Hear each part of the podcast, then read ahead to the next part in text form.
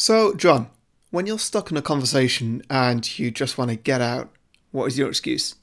Well, one of the joys of social isolation right now, Harry, is that it's never been easier to get out of a conversation that you don't want to be in. You can just be like, "Oh, oh, the signal's bad. I can't hear you. Sorry, sorry. Bye." I'm in a tunnel. I've gotten out of so many meetings that way. oh, Really? Zoom's playing up. Oh no, it crashed again. Oh, I just can't get in. Oh, what a shame. Brilliant. Some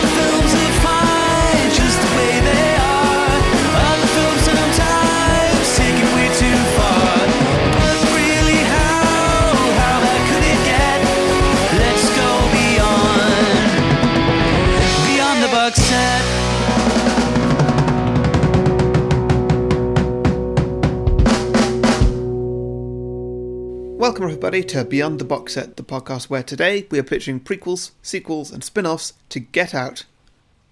We're also going to be pitching some drinking games, airing here from our listeners with the submissions they've posted on our social media profiles. But first, we're going to talk about some of our favourite moments and give a bit of a plot summary. I'm Harry, the host with the most sought after body. What's that got to do with this film? People want the bodies. Oh, of- I see. People think that. Yeah, I I see what you mean. Yeah, yeah, yeah, yeah. And joining me as always, the host who probably wouldn't get a single bid if he went to auction, is John Lucas. That's just mean. Way harsh, tried Tai. I- Way harsh. I, I, I tried making it less mean, but I just couldn't. I couldn't do it. I'm sorry I can't aspire to your Herculean, you know, physique. Well, anyway, John. So uh, apologies for that, but uh, other than that, how are you getting on? Oh, you know, just living day by day. Yeah. How's anyone doing right now? So, so last week we said our season was going to be horror movies. Mm-hmm. We have sw- since switched it to movies where people are trapped. Yeah. I think a better choice for the season, really. Yeah, yeah. It's more thematic. Yeah. But to answer your question, uh, I've got as far as my local Tesco, which is at the bottom of my road, and that is about as much of the world as I've seen for the past two weeks. So, yeah, cabin fever well and truly setting in at this point. It's weird, isn't Mm-hmm. it? Although I have covered a lot of terrain on Animal Crossing, you know, lots of island hopping, and you know, that there my social life's never been busier. Great. Um, okay, so get out then. What do you what do you, what do you think of it? What a load of crap. No, I'm kidding, of course. This film is brilliant. This film was so good.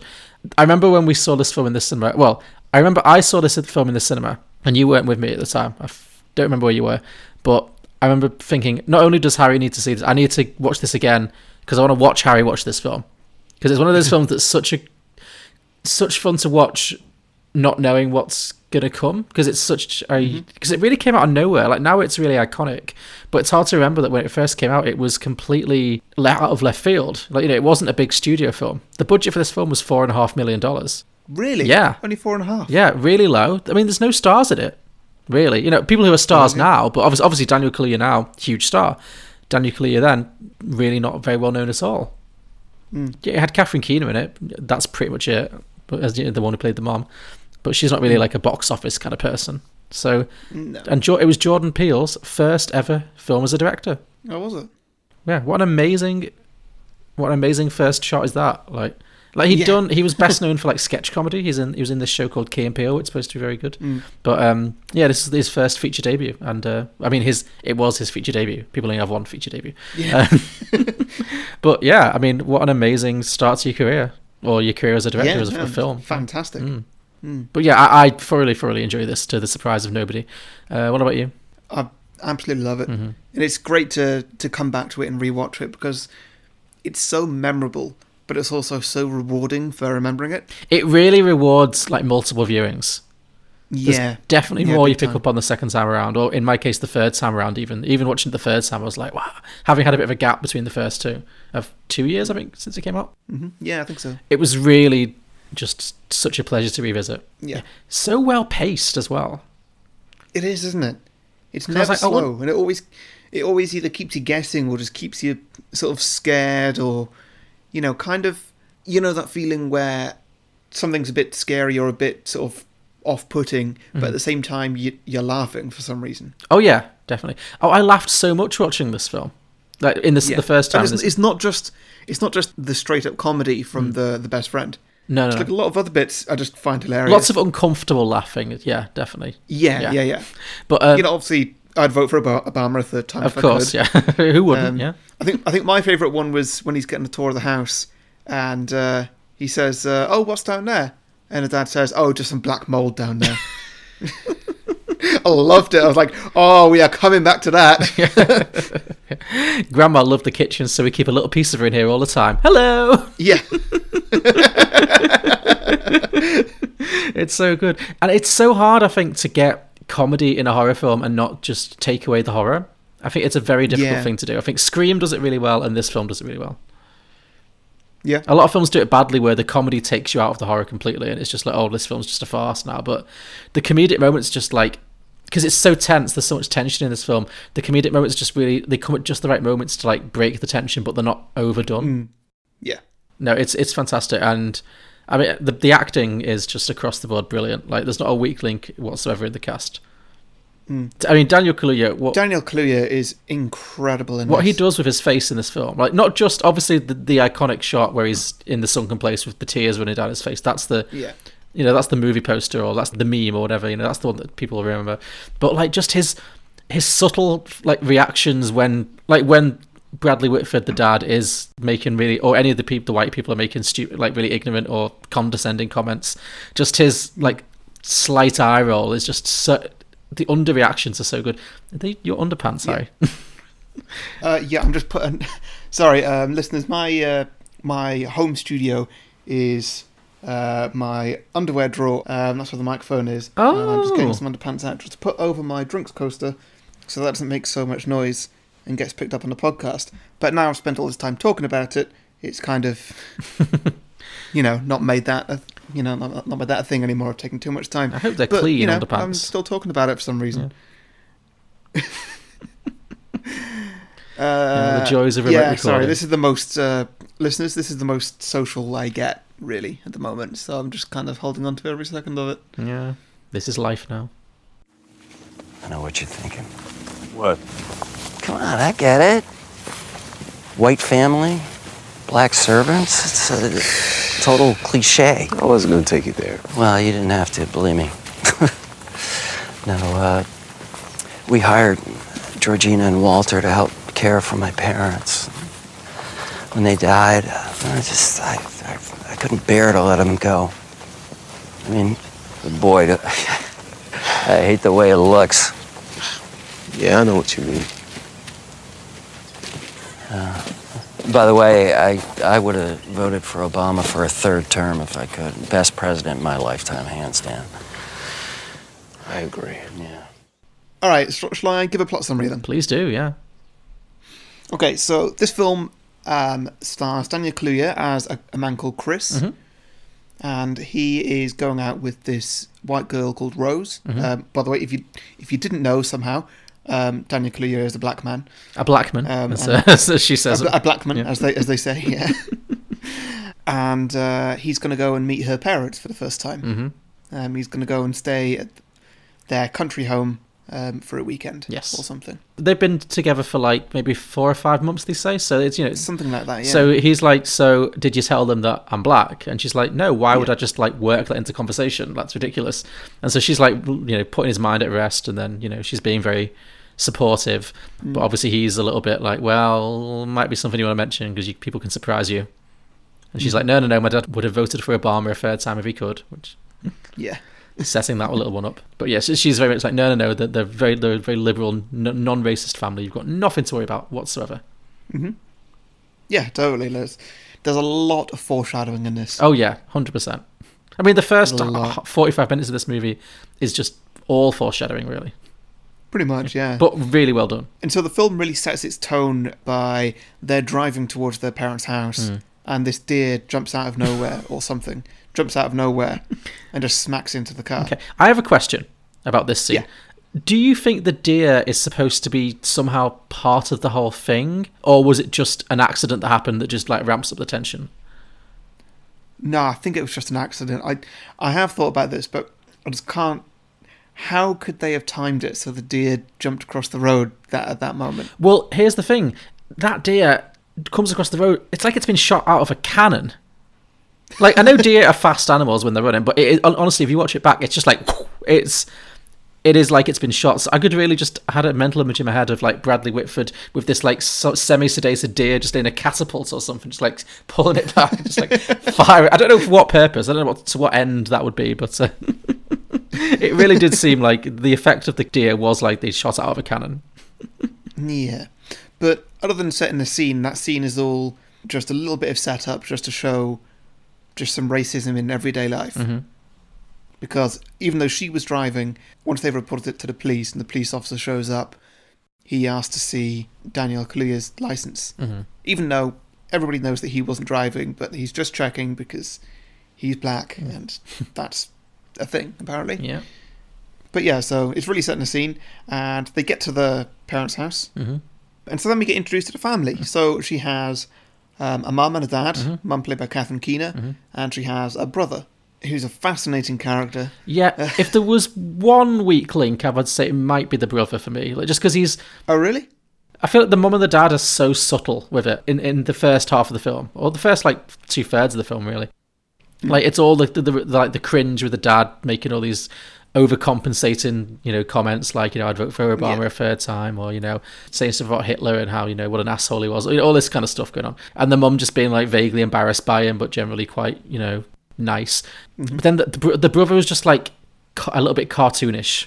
He was, but I still liked it. It really helped with the tension. Oh, it did. The dinner table scene with the brother is definitely like super tense, and it definitely adds to it. But, Yeah. Just this film is super tense all the way through, Mhm. and there's so many factors that add up to that. yeah. And yeah, I thought the brother was a really good one. Like I just hated every moment that he was on screen. Well, that's yeah. I think that's it. It's that cringe. It's like, am I enjoying this or am I not? Because it's just, I think they deploy him at the right moment because he doesn't arrive until like half an hour in, so you get enough time with the mum and dad who are just embarrassing in Yeah. a different way. And then when he come, he comes in and like you said, it it, ra- it ratchets the tension up to the next level at exactly the point when the film needs to go to that next level. So, Chris, what's your sport? Football? Baseball? Basketball, mostly, I guess. You an MMA fan? Dude. Dude, what? You mean like UFC? Yes. Yeah, nah, too brutal for me. You ever get in street fights as a kid? I did judo after school, first grade. Aw. You should have seen me. Judo? Because with your frame and your genetic makeup, if you really pushed your body, and I mean really trained, you know, no pussyfooting around, you'd be a fucking beast. And there's also a, a maid in the house, Mm-hmm. um, and she is also very strange. Yes. she does a lot of staring at him and saying "hello" in tones like that, Mm. and uh, yeah, it's all it's all a bit weird. Well, the dad kind of Um, explains it. He does this. He says like, "I know how it looks: rich white family, two black servants, kind of thing." And he's like, again, in a bit of foreshadowing. If you, watch the film more than once, he says, "We hired them to take care of my parents, and then when my parents died, we couldn't bear to get rid of them. So that's why they're still here." Yeah. As we will learn, there's more to it than that. Oh, this this film is so well written. Mm. So uh, the mum is a hypnotherapist, I Yes. think, and I think she specialises in hypnotising people to stop them from smoking. To Yeah. Well, that's her smoking. way in with him. Yeah. And so yeah, she tries really hard to get to to get him to agree to being hypnotised. All the while setting the seeds for the hypnotism, which you find out on a on a rewatch. Mm. Oh, all the stuff You with the tea. Yeah. Yeah, and uh, yeah, he doesn't do it. But later that night, he can't sleep for whatever reason. Uh, he goes downstairs. First of all, he goes outside. I think he goes out for a smoke, hmm and that's when he sees the groundkeeper running towards him. Yes. That was shot so well. Mm. Visually, that looked amazing. And he runs right up to Chris and then just veers off at the very last second. So, are we? Do you think? Because I'm interested in like what this scene uh, was trying to like say. Uh, Are we supposed to think that like, obviously the granddad? Spoiler alert: it's the granddad in the in the groundkeeper's body. Essentially, do you reckon he's just doing that because he's like old and he's like, oh, I'm so athletic now. He's got, you know, does he just do this every night to enjoy so. being athletic or something like? Yeah, I, I was trying to I was trying to work out this whole thing because basically anybody who's had this this brain surgery thing where they get their minds put in a black person, Mhm. they're, they're not all there. No. like, they seem really, you know, as in like maybe a little bit of their original white person personality might come through just a little bit once in a while. hmm but it's not like they're just the same normal selves. Well, I've really loved this whole thing. It keeps cropping up. Of, of just it was it was like this was this could have been its own movie. Like this whole hmm. plot of the. I mean, it is the plot of the movie, but I mean, this thing of like old white people being put into the bodies of younger black people, and then having to pretend to be black, and then hmm. having to like then speak to Daniel Kaluuya's character, and I thought it was so good how they were obviously all speaking like old white people. Yeah. and it was really stilted and weird, and it was cringy but so interesting. But yeah, so he's out having a smoke or trying to have a smoke. This guy runs towards him, runs off, and then I think he turns around and he sees the maid looking out the window. Mm-hmm. Just doing a big old And creepy stare. Yeah. Yeah, it's a, bit, it's a bit of a shock. Turns out she's just actually looking at her reflection hmm and just like adjusting her hair or something.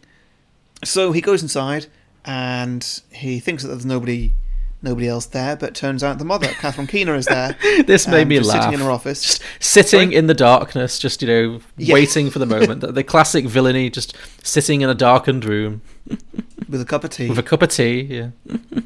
Yeah.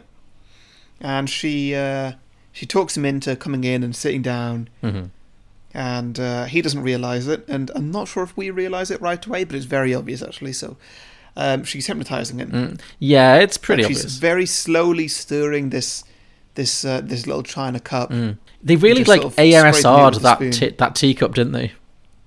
Yeah, like yeah. it's they must have put a microphone right into a teacup because it's so it's it's not a very pleasant sound for me. I don't like that sound of like metal on ceramic. Like it's really uncomfortable to listen to. But they really like Mm-hmm. get it so sharp. Like it's the most distracting thing. It's all you can hear in that scene when when when she's talking to him is the teacup.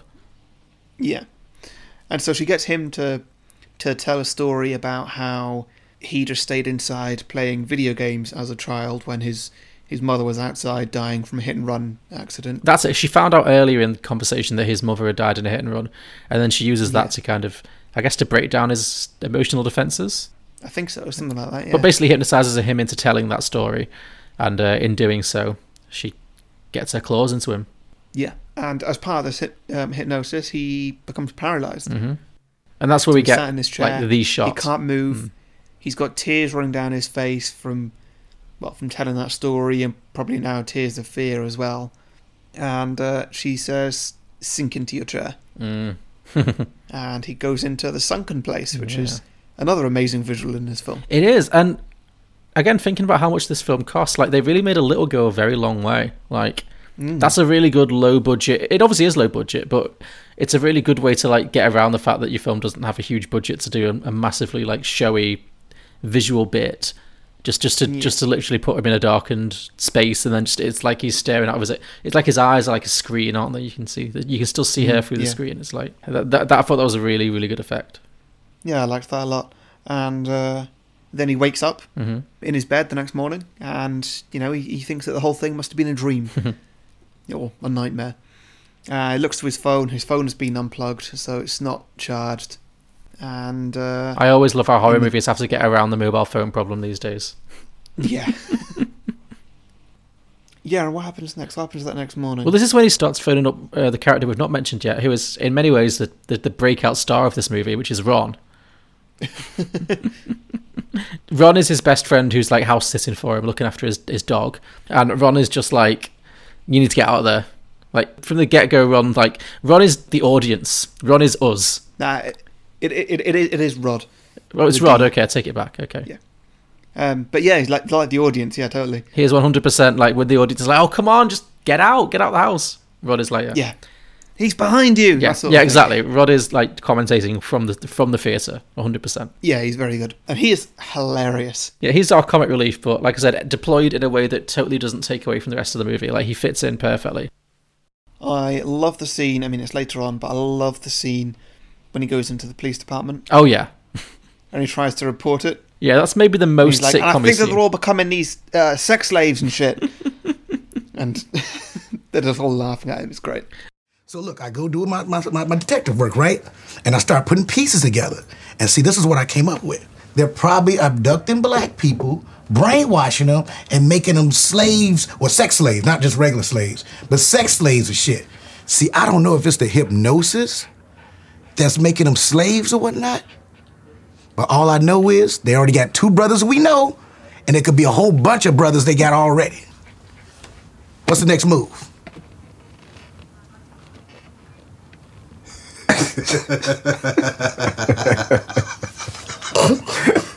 and don't ever, ever say that I don't do nothing for you.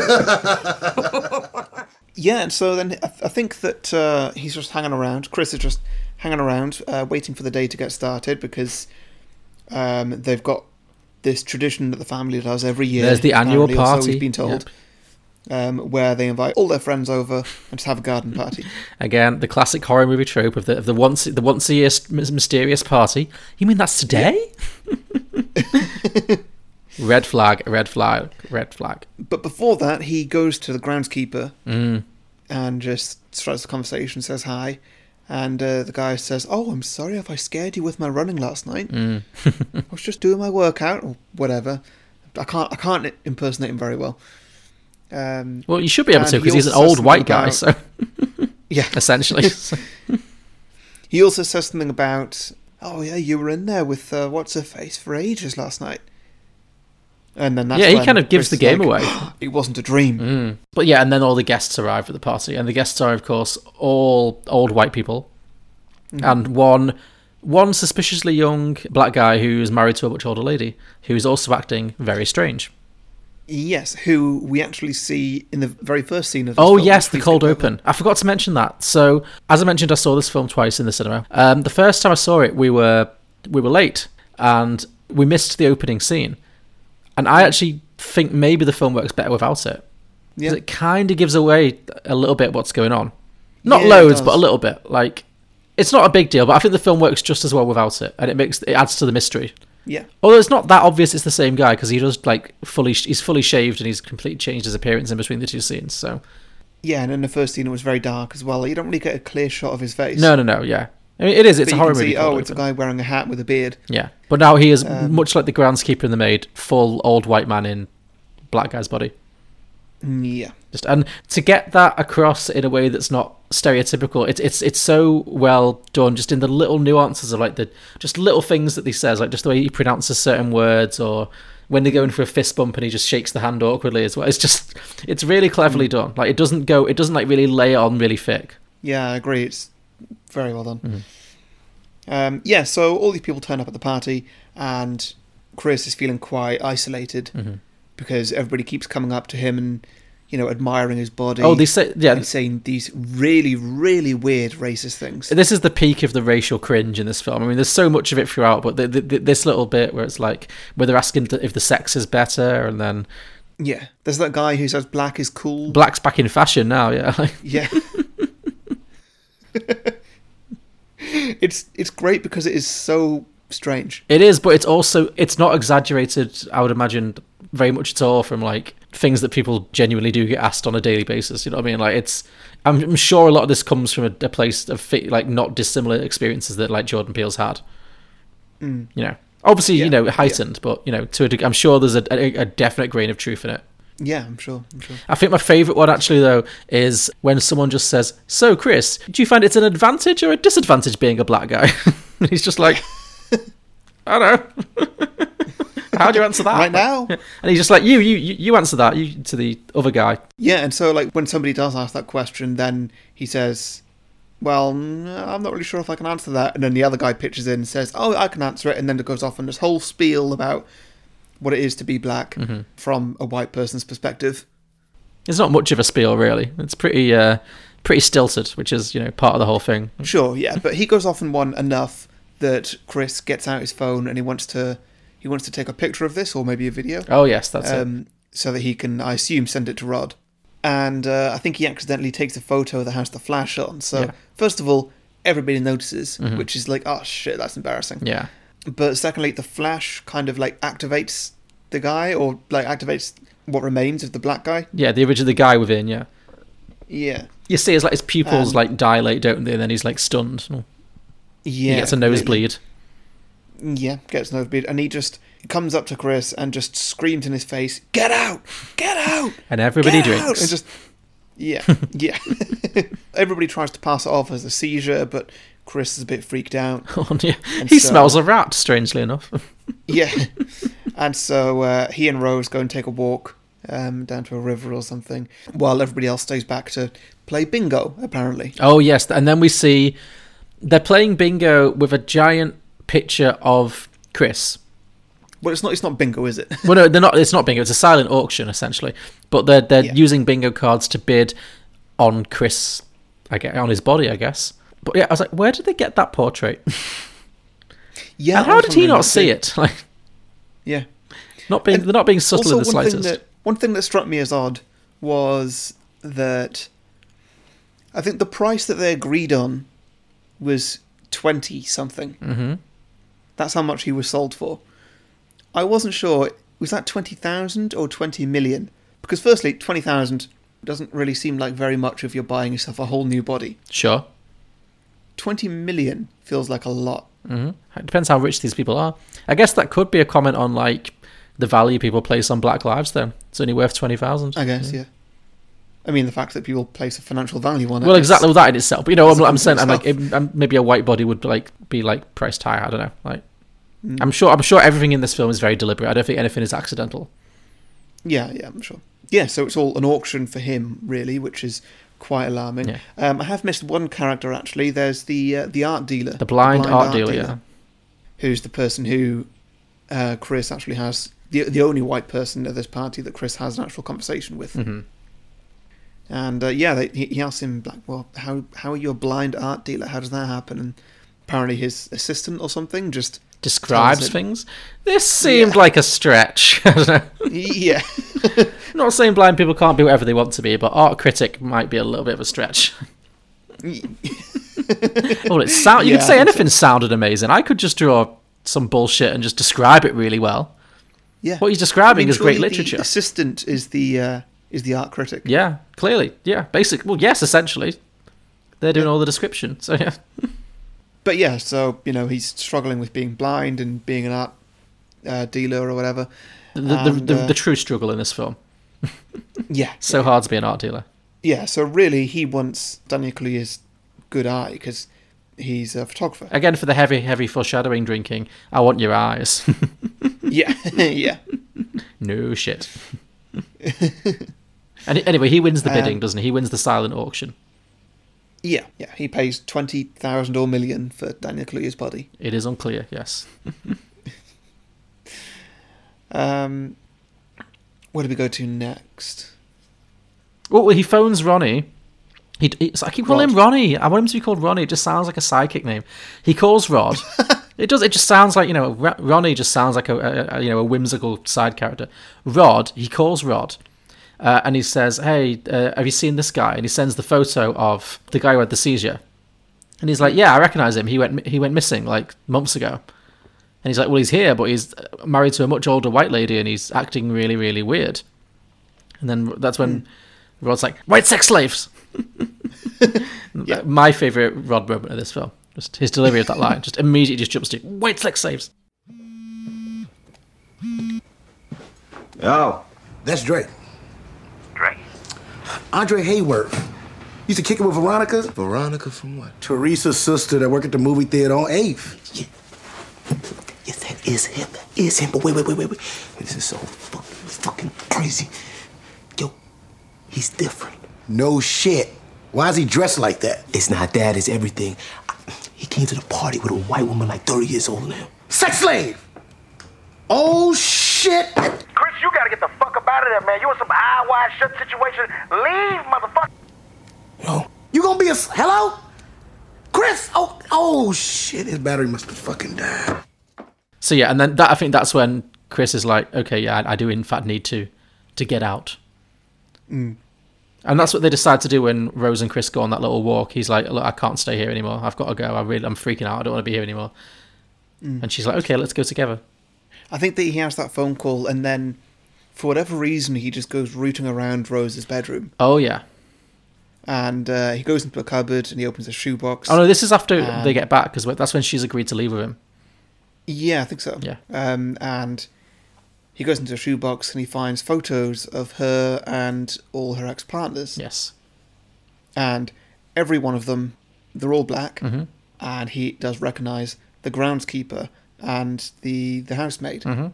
who are clearly very different personalities in these photos. Yeah. And so then he's like, okay, those people have been abducted and have had things happen to them. I need to get out. Yeah. I need to go.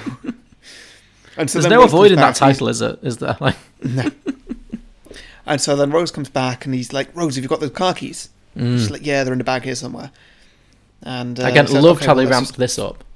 Like from a throwaway, like, Well, oh, okay, I let's can't just find, find, them. find like- them on the way. Mm. And so they walk downstairs, and waiting at the bottom of the stairs is the brother. Mhm. He is holding a is it a is it a lacrosse stick? I don't know. Why would I know? No, it's like a stick with a with a net on it that you use to like throw and catch a ball or something. but- Sure, sure. yeah, and uh, he's basically being very very threatening with it. mm-hmm.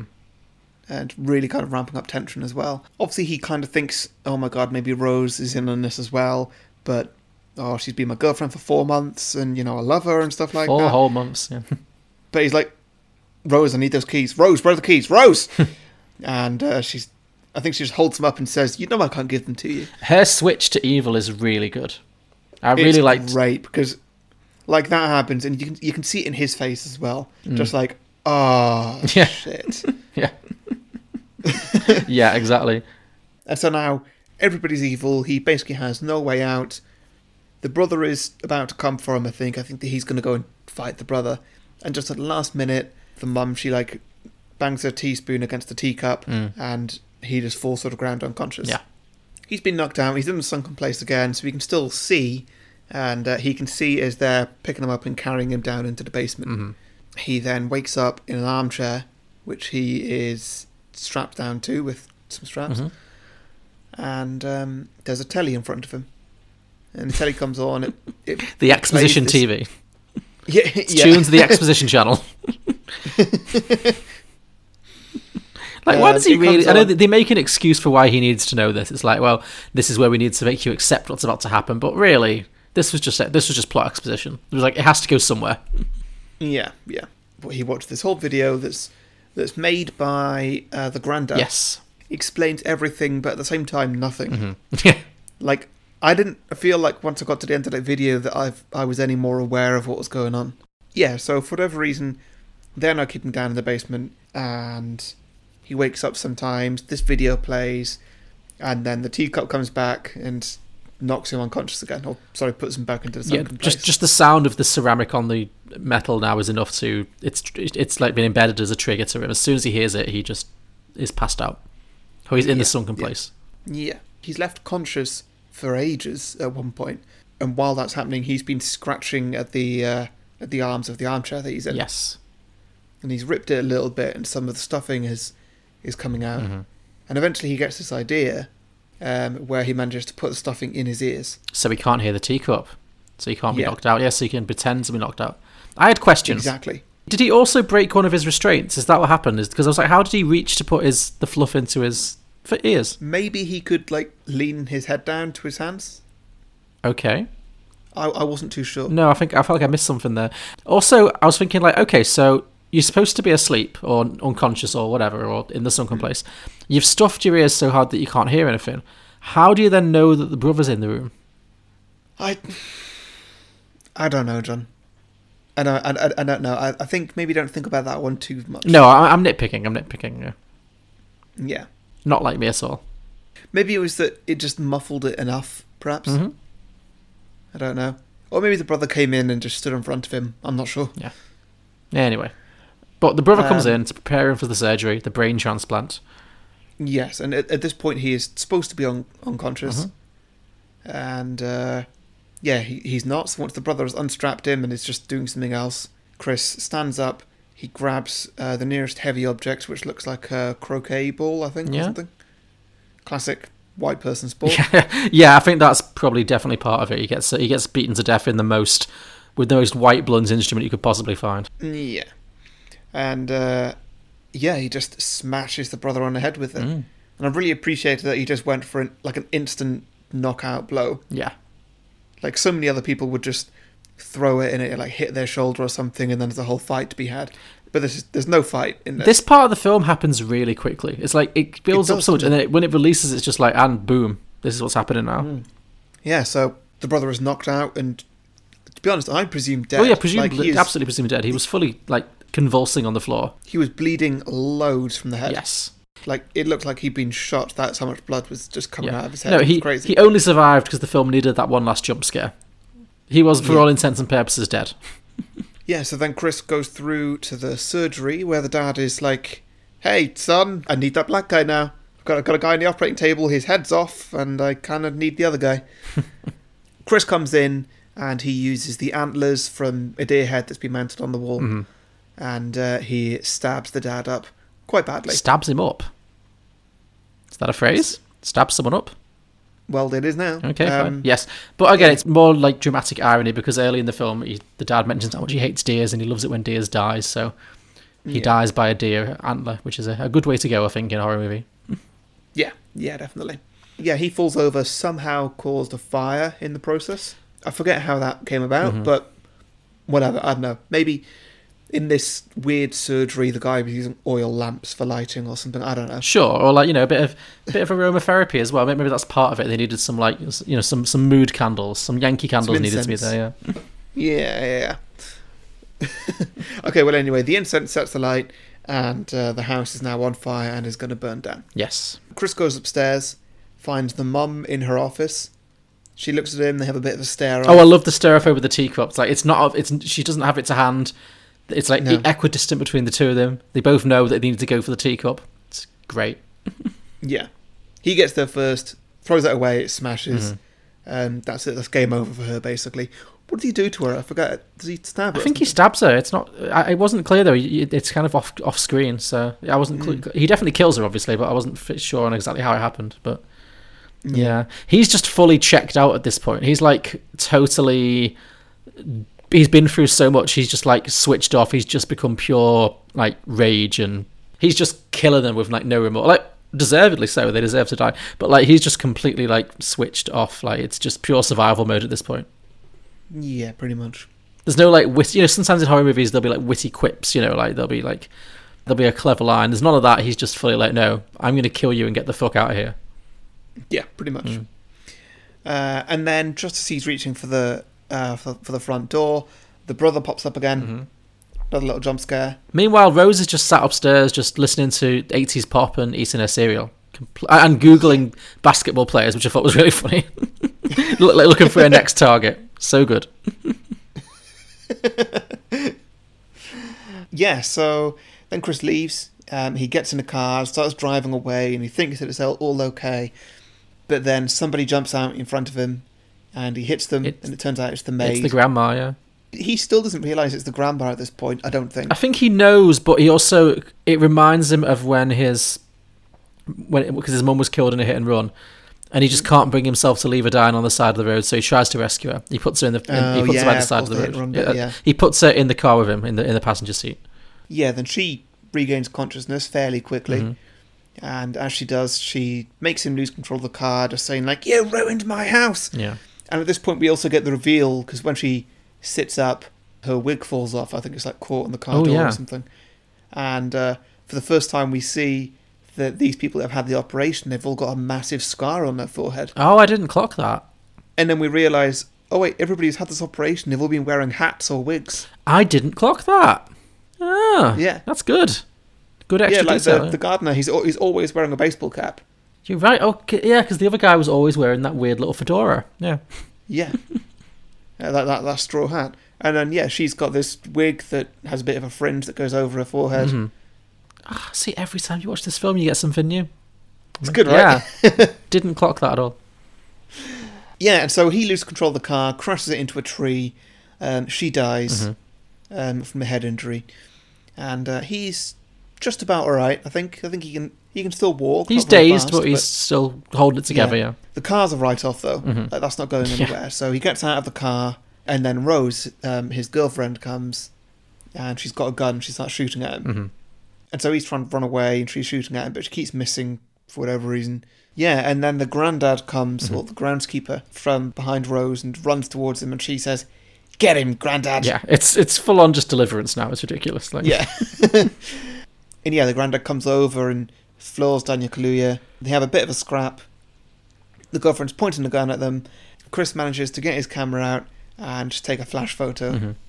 which snaps the granddad out of it. Mhm. The granddad turns around and shoots Rose um, just in the belly. Mhm. Like she falls to the ground. Um, she's bleeding out, probably going to die. Mhm.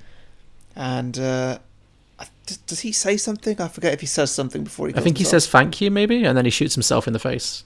Yeah. Yeah. And yeah, he, he, he shoots himself dead completely. Yes. Chris goes over to Rose, like moves the gun away from her, and just slowly strangles her while she grins at him. Mhm. It's chilling. It is very, very scary. Yeah. Yeah, at this point, suddenly his face lights up in red and blue flashing lights, and you're like, ah, shit. And you see his face as he realizes as well. He's like, oh, I know how this looks, and there's no way that they're going to believe the, the truth. Yeah.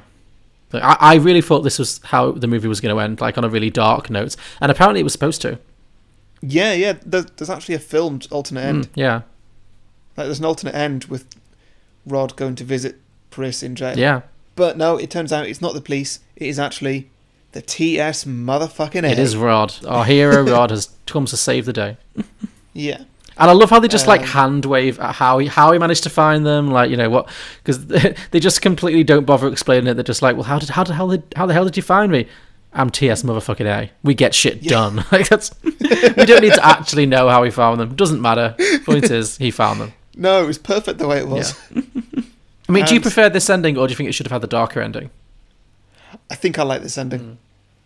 Um, the darker ending might have felt a bit too Black Mirror. Yeah, I think it, it's more like true. I think uh, you know, it's, it's definitely more. Well, yeah, it would definitely feel more close to reality, but also it'd be a bit I of a don't, I bummer don't think ending. you need the darker ending to know that it's closer to reality to be that way. Yeah, I think it's good because it, like I think everyone when they see the police sirens had this, has the same thought like oh god that's how this is how it's going to end. So it, it gives you that impact, but then it also gives you a, a, more, a more uplifting ending. So it gets the best of both worlds really. Yeah, yeah. And that's the end. That's That it. is the end of the movie. Yeah, he got out. Yeah. Yeah, he did. I mean, I told you not to go in that house. How you find me? I'm TS motherfucking A. We handle shit. That's what we do. Consider this situation. Fucking handle. Um, okay, drinking games. Yes, drinking games. Okay, so first one I've got is drink for foreshadowing. Yeah, that, I mean that's the obvious one. So much foreshadowing in this movie. Yeah, Yeah. That that would take you through the first two thirds of this film. Absolutely, so much of it. Drink for racial cringe. Again, Okay, a yeah, good one yeah. to get very very drunk very early on. Like obviously the dad is the ultimate, but there's it's all over the place. Like it, it's everywhere. Like every time a white person speaks, The party. the party is yeah. Ju- It's, It's, just like, oh, I love golf. I know Tiger. I like Tiger. yeah yeah yeah. That's it. Everyone's like overcompensating with the one black person they've heard of. Yeah. Um, drink for product placement. Ooh, what did you notice? Windows Phone. It was everywhere. Oh yeah, everyone had a Windows phone. It's a good point. Everybody was using a Windows Phone, a Windows Surface tablet thing. I think there were a few others, but it was mainly Windows. Do you think it was bearing in mind this is a low budget film that no one nobody thought this film was going to go on to make three hundred million dollars? Do you think it was product placement for Windows Phone or the fact that they just couldn't afford to use iPhones? Could be either. Um, I think it might be a product placement towards Windows Phone. sure. Not good product placement. They decharge at the drop of a hat. Apparently, Y- yeah, I guess. does not mean you want to run out and buy one. no. Well, don't think you can, John. Oh, are they gone now? Yeah, I think they failed shortly after this film. Uh, connections, maybe. Who knows? Uh, Mm, yeah. Okay. Drink for movie references. This film is Oh, yeah, packed like- with references to other movies, like other horror movies. It's really, really like, like I said, there's there's a really obvious. uh, Have you seen Deliverance? No, it's a it's a really disturbing film from the seventies. There's a definite Deliverance scene with the brother on the patio with his banjo and he's like picking his mouth or something. Um, there's also I think the the opening is really The Shining with like the cast going through the forest and that weird dissonant music and everything. It's very Shining-ish, I think. I don't know. There's loads. I just felt there's there's just lots of stuff like that. I think there's lots of like Rosemary's Baby in there as well, and like the Omen kind of stuff. Just yeah, I think it's I think it's a very reference, deliberately like reference heavy film. Like it's it's like a love letter to horror movies with, with a new twist. Yeah. Drink whenever uh, Rod mentions the TSA. Oh, okay, yeah. the t- I'm sorry, the, the TS motherfucking or- A. Yeah, yeah, Yes, he's he's clearly very passionate about his job. yeah. Uh, okay, my favourite one on, on that note, uh, my my personal favourite drinking game this round. Uh, drink every time Rod knows the score. Oh, Rod knows yeah. what's going on more than any other Yeah. character.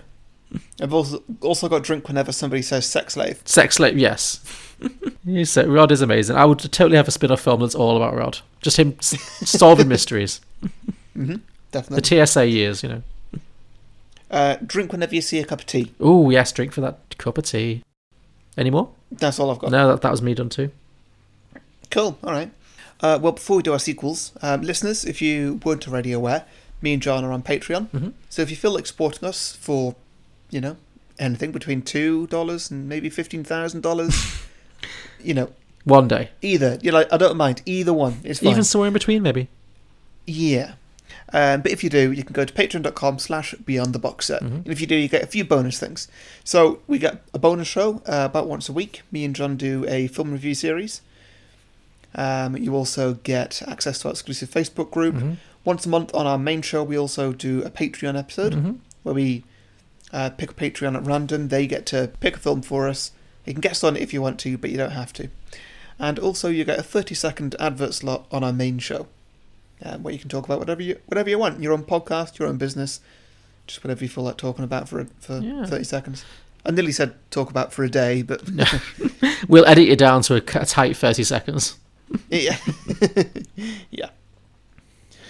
Um, yeah, so all that is available patreon.com slash beyond the box set. Yes, and right now, while we are on isolation, normally we re- review movies at the cinema, but right now we're reviewing anything. So if you join us on Patreon now, you can select anything you'd like, be it a film or a TV pilot or, or a specific episode of a TV show. Not a whole series, we're not made of time, but uh, you know maybe an episode you want us to watch, but or, or, a film that's got loads of sequels that we would we wouldn't normally do on the main show. Just make us watch it, and uh, we'll review it. So anything yeah, you like. Um, we we won't do porn though. Well, no. Oh yeah. Oh, you mean we won't do porn? I, I, you know what? Either. okay, sure. Not watching it, not making it, Mm, that thing. You don't seem to agree. I, I, I can't make the same promise. Make me an offer, listeners. Make me an offer. Ah, sure, whatever. Let's see, Alex. Uh, what do you think of Jaws, which is at 97% Rotten Tomatoes? I find it to be anti-shark propaganda. What do you feel about the Entourage movie, which is at a meager 33%? I think they finally got Hollywood right. How about It Follows, 97%? Worse than your parents giving you the sex is evil talk. How do you feel about Juno, which is at 94%? That would be a movie that celebrates a teenage homewrecker. Uh, how about Bewitched at 25%? Best television adaptation ever put to film. How do you feel about American Hustle at a towering 93%? Overwrought awards bait. Righteous Kill, 19%. The movie that Michael Mann wishes he had made when he created Heat. Sounds about right. I'm Julio. I'm Alex, and we are the Contrarians. As you can tell, our thing is that we rage against the Rotten Tomatoes machine. Regardless of what we really feel. Find us on Apple Podcasts, SoundCloud, Stitcher, TuneIn. Facebook, Twitter, we're everywhere.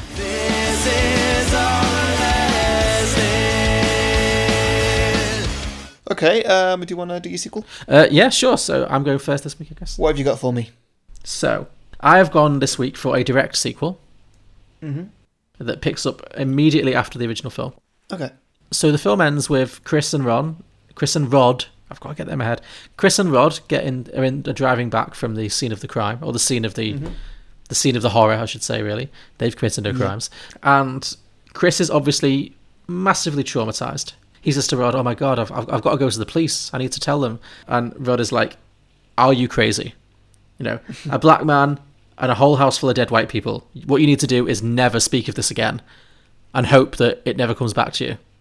Yeah. So he's like, okay, fine. So they go back to Chris's house. Chris, you know, goes to have a shower or something. He, you know, trying to wash off the trauma of his horrible experience.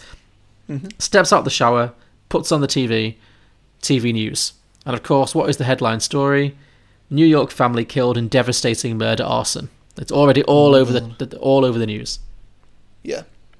And then it says the the, the newsreader says announces uh, husband and wife Dean and Missy Armitage and their son Jeremy were killed in the attack. Their daughter Rose Oh. is still in intensive care.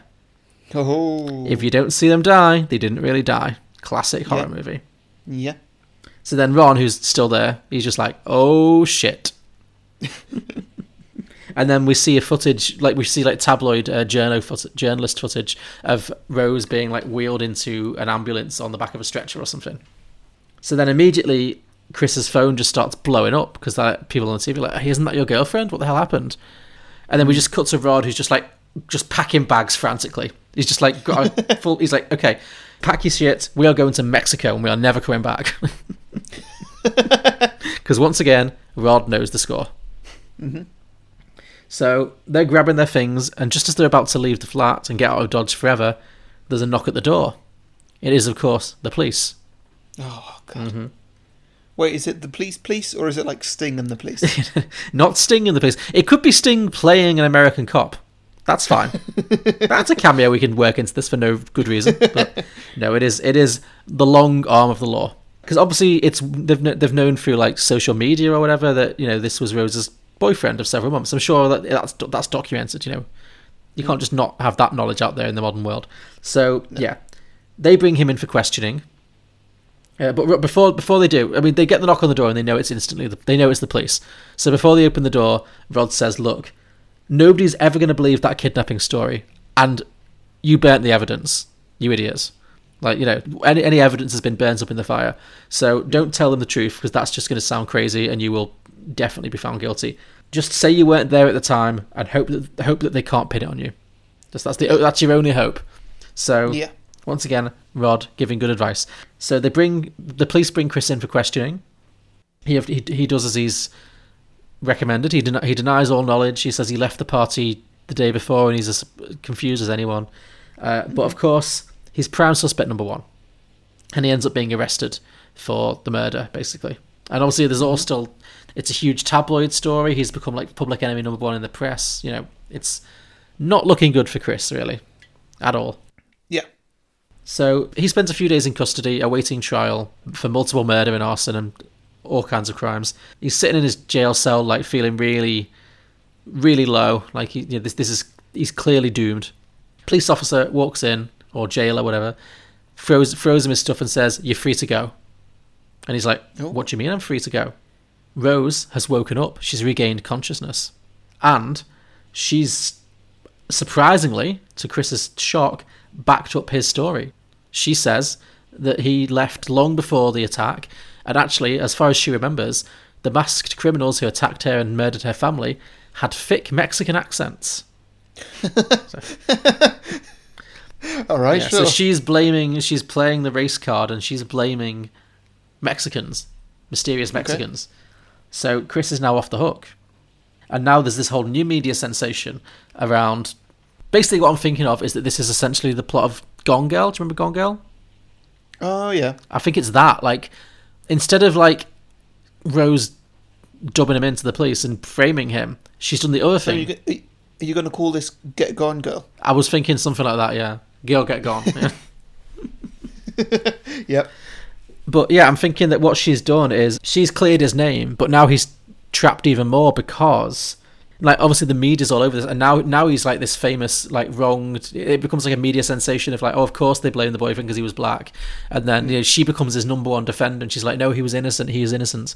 So he doesn't know how to deal with this, and so when but when they're alone, she's like, you killed my entire family, I'm gonna destroy you, but I'm gonna do it my way. Yeah.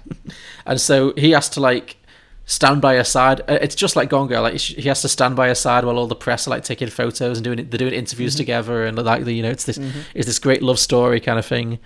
And obviously Rod's gonna be watching on TV like motherfucker. But, Yeah. and I'm thinking that so yes, so now Chris is just trapped in this phony relationship with this psychotic woman who tried to kill him and harvest his organs. Mhm. And I'm thinking that it's going to transpire that Rosa's dad taught her everything he knew. So she also knows how to perform the brain surgeries. And of Okay. course, back at home, just because the family are dead, there's a whole community of rich old white people who still want those brain transplants. So Mhm. she's going to Yeah. pick up where her dad left off. Okay. So I'm thinking that's the situation that Chris is stuck in. He's trapped with this woman who's like tormenting him and also now making him her unwilling accomplice in kidnapping other black people and stealing their brains. Ah, okay. And I reckon what where I want to get to with this, I'm not I've not quite connected all the dots yet, but where I want to get to is that I think there needs to be a double cross because I want it to have a happy ending. I don't want to end on a really bleak note. So I'm thinking there's going to be a double cross where one of the first people that she kidnaps and brain transplants is going to be Rod. Hmm. Like maybe that's the reveal. Like sh maybe Rod disappears for a little while, and then there's a reveal that he's tied up in the chair, and she forces him to help her perform the brain surgery to like remove Rod's brain. And Mm. obviously, Chris is gutted. It's his best friend, and we're losing Rod. And he's the best character, and oh no, what a tragedy! But I'm thinking there should be some kind of double cross, and I'm not sure how this is going to work. It's a little bit convoluted. But what I want to happen is for Chris to double cross Rose at the last minute, knock her out or something, and then he performs the brain surgery, puts Rod's brain in Rose's body. Uh, yeah, sure. Maybe maybe it's uh, maybe it's a thing where like they've already started the surgery on Rod. Yeah. And it's got to the point where it can't be undone. Mm. Yes. You know, like maybe they've already disposed of the top of his head or something, and Sure. it's like, well, you know, you can't just fish it out of the bin and put it back on. Mhm. So yeah, maybe it's like, well, I guess there's only one option. Luckily, I've got. Um, I've got an un- unconscious woman here, evil woman here, so I'll just put Rod's brain in there. Yeah, it's the ultimate revenge. And then I'm thinking then because he has to stay with her because you know they're, they're this media sensation. Uh, now it's like him and Rod are like not a couple, obviously, but like it's like Rod, Rod is now playing the part of Rose, and he's fully Yeah. complicit in it. And he's like, well, you know, the things I do for you, you're my boy. You know, this is what I'll do for you. So So, do you think that they're now they're still going about doing the the brain swapping things, but oh no, sorry, no, no, what I made, what, what I thought of then doesn't make any sense. I was going to say, but are they putting black people's brains into white bodies? But no, they still wouldn't do that. no, I mean they could, they could like, but then they would still be abducting black people. Well, what they could do- them to live their lives in white in white people's bodies. True. What they could potentially do is maybe maybe they start kidnapping like young white racists, and Yeah. then and then also getting like old black people who've like suffered like a life of racism, and then putting their brains into the bodies of fit young white racists. So they can enjoy Yeah. all the privileges and an extra life, and the and all the white racists, and then having to live this horrible hellish existence in the sunken place, where there where there's a their worst nightmare, where there's a black person in their body. Yeah, That could No, work, maybe. That, that, that works. Yeah. So yeah, it, it it does go a bit twisted where Rod and Chris end up running their own weird little brain laboratory, with Rod obviously mm. now in the body of a white lady, which I think would I think, I mean it, it would be hard to do and not make it racially uncomfortable, like from a movie making perspective. But I do like the idea of Allison, what's it, the, the, the woman who plays Rose, having to talk Yeah. like Rod, like Rod's Yeah. personality is in her body. It's like the man with two brains. Yeah, that could be fun to watch. You could just play it as a com- yeah, a very very dark comedy. yeah, totally. Yeah, but that, that's my- that's my that's my concept basically, and that is uh, Girl Get Out. That was what? Sorry. That was Girl Get Out. Girl Get Out. Or Get Out Girl, whatever works. girl Get Gone. or What was the uh, Whoopi Goldberg line in Ghost? Molly, you in danger, girl. Marley in Danger Girl. nah, it's not Doesn't really much you can do there with it, is it? Although I would like a Whoopi cameo. Yeah, that. she could be one of the old white old, old black people who gets uh, gets put in a new white brain. Ah, okay, yeah. Yeah.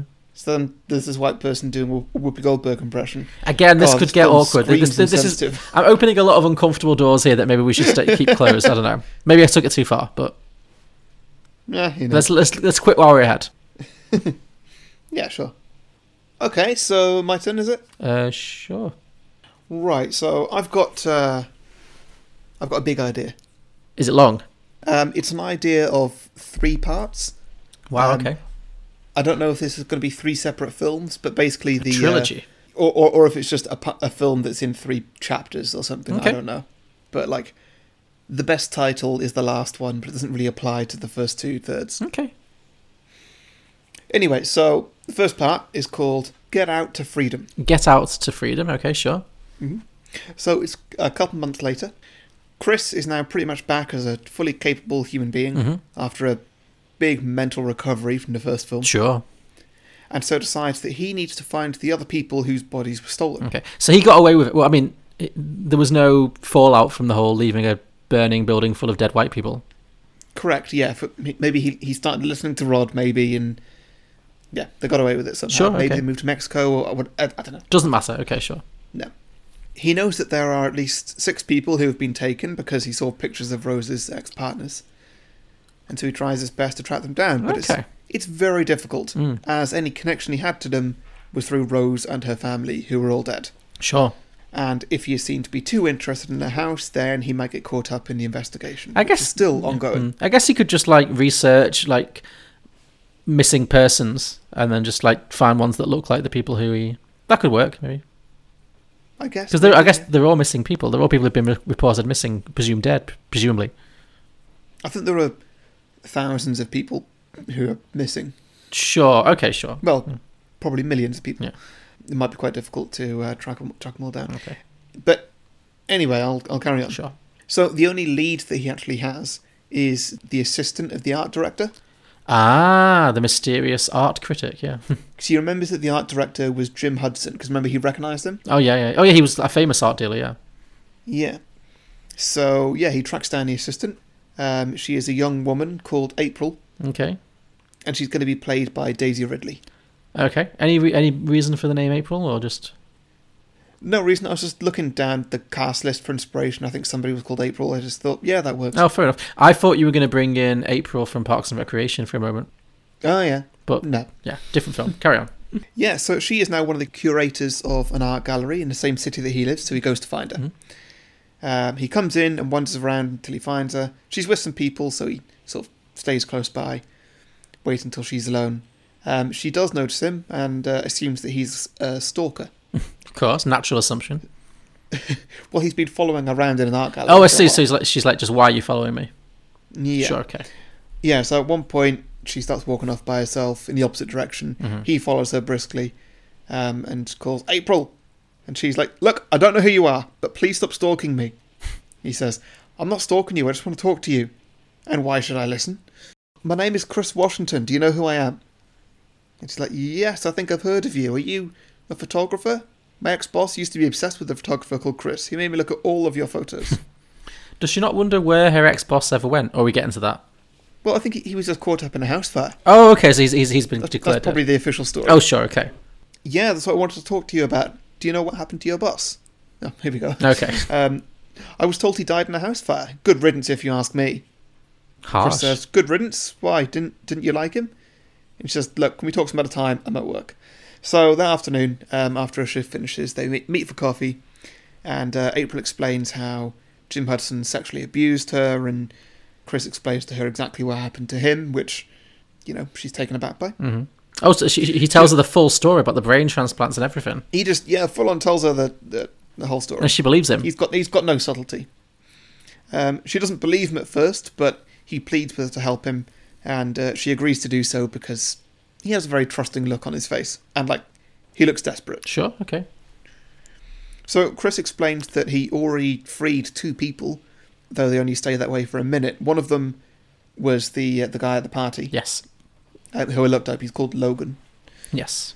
Yeah, who warned him what was going on, and the other one was the groundskeeper who saved his life and then took his own life. Mhm.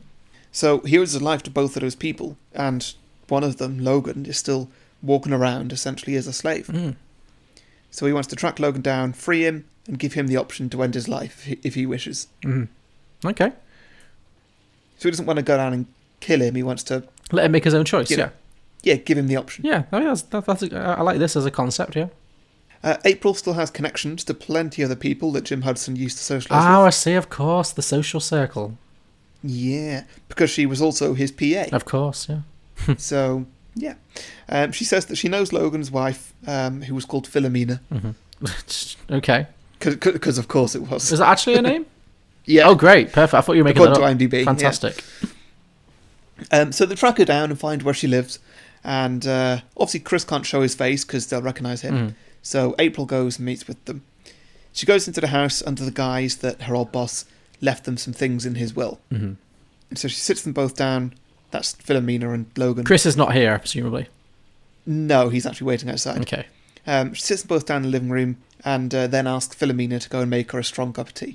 Demanding, but sure. so at that moment, while Philomena's out of the room, Chris sneaks in, and uh, he takes a flash photo of Logan to snap him out of it. Mhm. And then he says, "Shh, don't say anything. We're here to help. I'm Chris. Do you remember me from the garden party?" And Logan silently nods. His face is very emotional. He's bleeding from the nose again, and he's crying. Chris goes on to say, You saved my life that day, so I want to do all I can for you. I'm sorry I can't put you back to who you were, but here's a gun with two bullets loaded.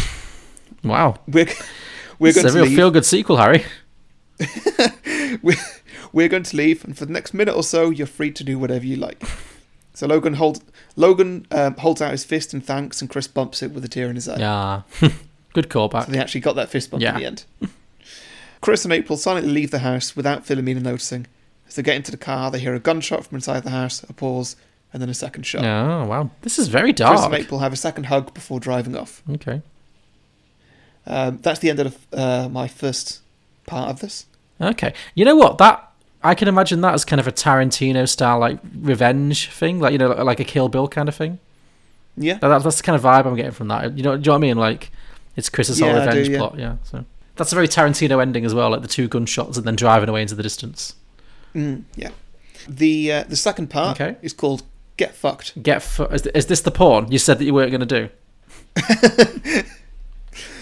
Um, when April and Chris get back to Chris's apartment, he invites her up for a drink. Is it actually a porn? Well, no. Okay.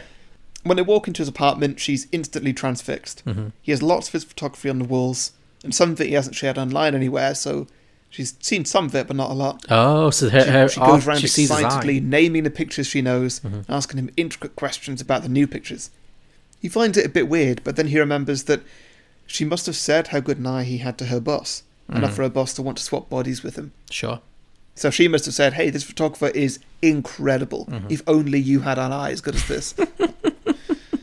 just tormenting the poor blind guy. If you could only see how wonderful these paints, these pictures are. That I'm, I'm looking at them now with my fully functioning eyes, and oh my god, the detail! I love having eyes.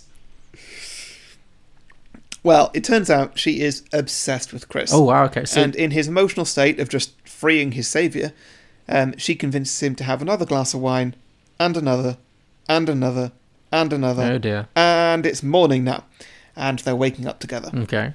He doesn't remember anything from last night um, after the first bottle of wine. Mhm. He's a little freaked out as he hasn't slept with anybody since Rose. Sure. I would have think he'd want to avoid white ladies for a while. Yeah, you'd think. and he certainly hasn't drunk enough in that time either to black out. right. Um, which, you know, he's quite uncomfortable about blacking out. Is the art dealer Rose's secret sister? no. That would be a twist to end all twists. Yeah, yeah, that would. She says that she's got to go to work, but uh, he should call her. And he's like, um, yeah, sure, I'll call you. But he doesn't. He's not he doesn't call mean her.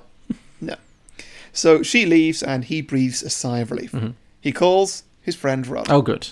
Yeah, Chris explains everything they they did yesterday with you know freeing Logan and then going home, drinking too much, blacking out, and waking up in bed with What her. a call! Hey, so I, I, I killed two people yesterday, and then I, then I had sex. Eventful day for Chris. Well, you know that Rod's got something to say about all this. Of course he does. oh God. You mean you found this white chick who works in a big fancy museum or some shit? The same white chick who almost got you turned into a sex slave. You invited her back to your pad and let her plaster you with wine and shit. And then you're surprised that you wake up not remembering that she had sex with you? You're crazy, man. she probably raped you or some shit. As that brother told you at the big white people house, get out, dude. That is the whitest way you could have read that dialogue. Well done. Sorry? That is the whitest way you could have read that dialogue. So well done. It yeah, I heard it as I was doing it. Um, I've got more. Um, Chris replies, Rod, that was different. That time I literally was about to become a sex slave. This time I just had one too many. Dude, the bitch knows where you live. I guarantee. what? No, carry on, carry on. Is this insensitive? No, no, no, I'm it's fine. on, you, but you, you're navigating it as well as could possibly be expected. So. I hope it, I hope people know it's coming from a good place. Dude, the bitch knows where you live. I guarantee she's going to show up there today or tomorrow uh, with some reason that you should let her in, a family emergency or some shit. then she's going to come in, drug you up, knock you out, and have her way with you again. Look, come and stay with me tonight, dude. Chris says, "I'm not coming over. It's gonna be fine." And he's like, "Dude, you're Chris gonna is get very raped again." relaxed considering what he's just been through recently. I know. and then Chris is like, "She didn't rape me. We just got too drunk." Mhm. And Rod says, "Okay, well, I want you to text me every half hour, or else I'm coming over and I'm gonna get all TS motherfucking A on her white ass." um, and that's the end of that part. okay, that was get fucked. Great. yeah. The next one is get in with the in crowd. Okay, these are getting more and more like the titles are getting further and further away from the original. I feel. Yeah. Uh, this is the last bit. Okay. So that evening, exactly as predicted, April knocks on Chris's door, Mhm. crying. Because Rod He invites her in. He invites her in, and they sit down on the sofa. He offers her a drink, you know, thinking that she's going to take it and they're going to try and get drunk again. Mhm. But she actually declines, Okay. saying that she drank way too much last night, which instantly gives Chris loads of confidence in her. Sure. He asks her what's up, and she says that one of her black friends has gone missing. Mhm. They haven't been seen for a few days, and she fears that they have been taken by the body snatchers. Chris asks, but weren't all the Armitages, uh, Armitages killed? As in his girlfriend's family? Yes. April replies that while her boss was still alive, he went to loads of events that could have been auctions like the Armitages. Armitages. That's a difficult word. It is. It's possible that they aren't the only family who was, you know, doing surgery Oh yeah, it could be a whole cult, like a whole subculture. Yeah. So Chris, shocked by this this idea, this revelation, decides there and then to take down these groups in any way possible. So between them, they decide that the best way to do it would be to infiltrate a group and take them down from the inside. Ah. So they're going to get in with the in crowd. Oh, I see what you're doing now. Okay. Yeah. It's risky for Chris, but sure. Yeah, yeah. So April inquires for the contact that she she still has, saying that her new boss would like to come to one of the auctions, so they give her a time and a place. Chris and April show up in uh, fancy white people clothes. With Sorry, is Chris Chris wearing pretending to be white? Not pretending to be white, but Chris is now pretending to be somebody who's been taken. Oh, I see. Okay, that makes more sense. Okay, cool. Yeah, you know, with a hat to cover his forehead and stuff like that. I see. Okay, okay. No, I like this. This is good. Yeah. Uh, they've made up some names for themselves. They call themselves Amelia and Terence Henderson. Sure. That sounds plausible. Yeah. Yep. Terence, or Chris, uh, being somebody who's already been through the process, and Amelia is looking on behalf of her bedridden mother, as far as anybody knows. Okay. They mingle about for a bit, but after a while they notice that, other than Chris, there's no other black people here. Mm. So they're wondering what kind of auction is this? Yeah. So Chris was Chris was going to take that black person aside who's not there and warn them about what's going on. Mhm. So he asks April to ask for him, as that's less suspicious if she's asking. So she goes up to the person organising the event, and while in earshot of Chris, and asks where the merchandise is. Mhm. The guy replies that uh, the merchandise is already here, and uh, will be sitting down shortly for bingo. She thanks him, and he says, "You're welcome, April." He used her real name. Oh, have they walked into a honey trap? And Chris heard it as well. He realizes what happened. April is in on this. He's been betrayed by another white chick. Rod was right, and now history is repeating itself. Oh no. At that moment, a door opens, and in a wheelchair, out comes Rose from the first film, Oh, she. We had the same idea. She lived. Of course, she lived. Stirring a teacup, Oh no. which immediately paralyzes Chris and he falls to the floor. Mhm. Chris wakes up in a basement in a wooden chair, no, no cotton for his ears this time, Mhm. with Rose and April sitting across from him. So was I right? But- Was Rose the secret sister? Was, April the secret sister? She may as well have been. Oh wow. Okay. They're in cahoots. Sure. That's, Okay. That's what I've got here. Mhm. They they do a, a combined bad guy monologue at him for a while Sure. about how he killed their families or whatever. Sure. Um, and they're going to put him in the sunken place, and the highest bidder from earlier today is going to take his body. hmm There's literally nothing he can do. Is the highest bidder Rose? Because you know she's wheelchair bound. Um, oh yeah, that works. Oh, well done. Yeah, yeah. Um, oh, that's even darker. Oh, so yeah, now there is uh, nothing he can do. He's like all hope is lost. Mhm. Um, they're about to put him under. When the door gets kicked in, Is it TS motherfucking A? It is T.S. motherfucking A. Nice. Chris immediately screams at him to smash the teacup, which he does Mhm. successfully. And, you know, Rod being a larger guy, the girls can't take him. No. So he manages to free Chris, and together they fight their way out of the, ha- out the house while burning it down, and they escape. Now, twice it's going to look very suspicious. I don't know how they're going to get away with this Um, twice, but sure.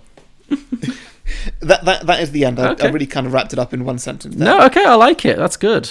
Yeah, that's my idea. I hope it. Uh, I hope it didn't come across too insensitively. No, no, not well. I mean, I, who am I to say? We'll let the public decide.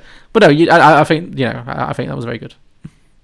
So, what were the titles again? It was "Get In with the In Crowd," "Get Fucked," It was it, and it was get out to freedom. Get Out to Freedom. fucked, get in with the in crowd. okay, I didn't really like the first title, but I couldn't think of anything else. Sure, okay. I quite liked get in with the in crowd. "Get In with the In Crowd's very good, yeah, and it makes sense as well. So, yeah, Yeah. okay, very, very good. So, should we move on to listener submissions then?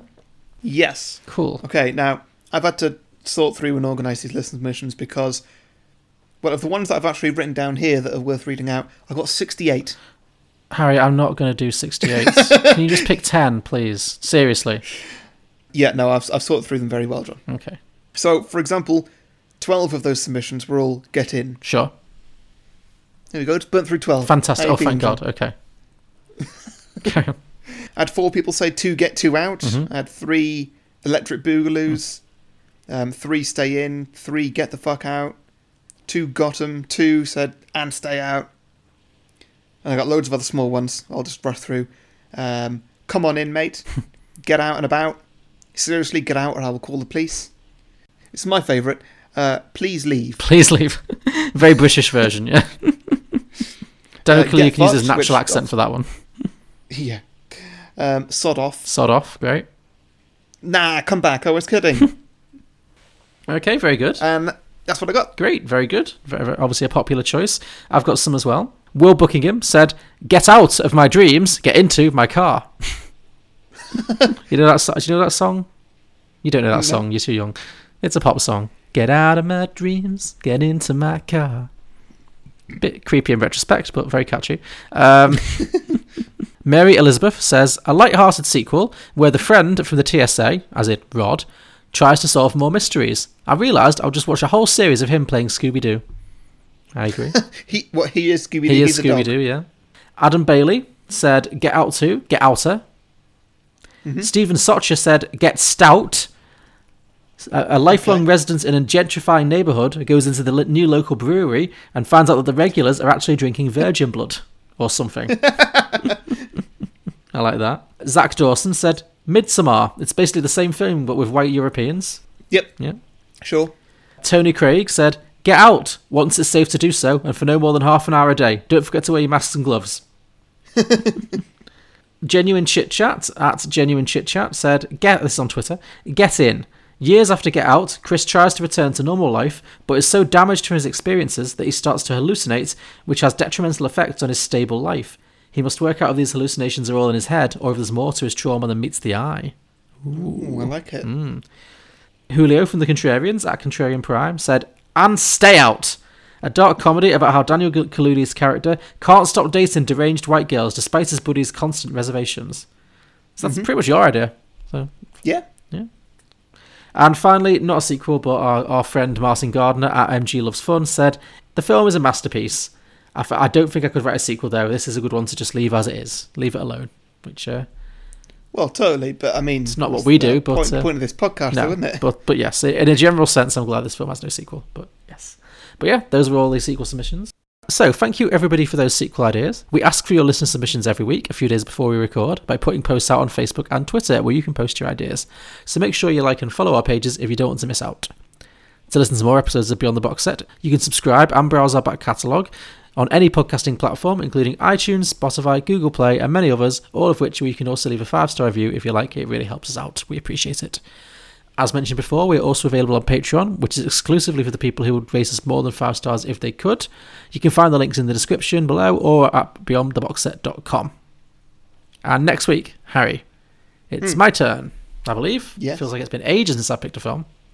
So, we, as discussed, we have decided to change tack a little bit, and we're not doing just horror movies. We're doing more like movies about the experience of being trapped. So I've just gone for a classic of the genre, one that uh, I remember quite well. I'm not sure if you've seen it or not. I think next week we should do a film called Panic Room. Okay. Have you heard of it?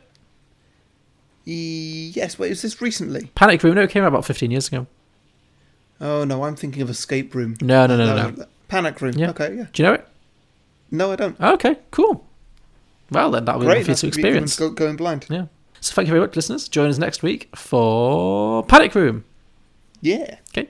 All right. Thanks for listening, everybody. Thank you. Wash your hands. Wash your hands. Stay See safe. Bye.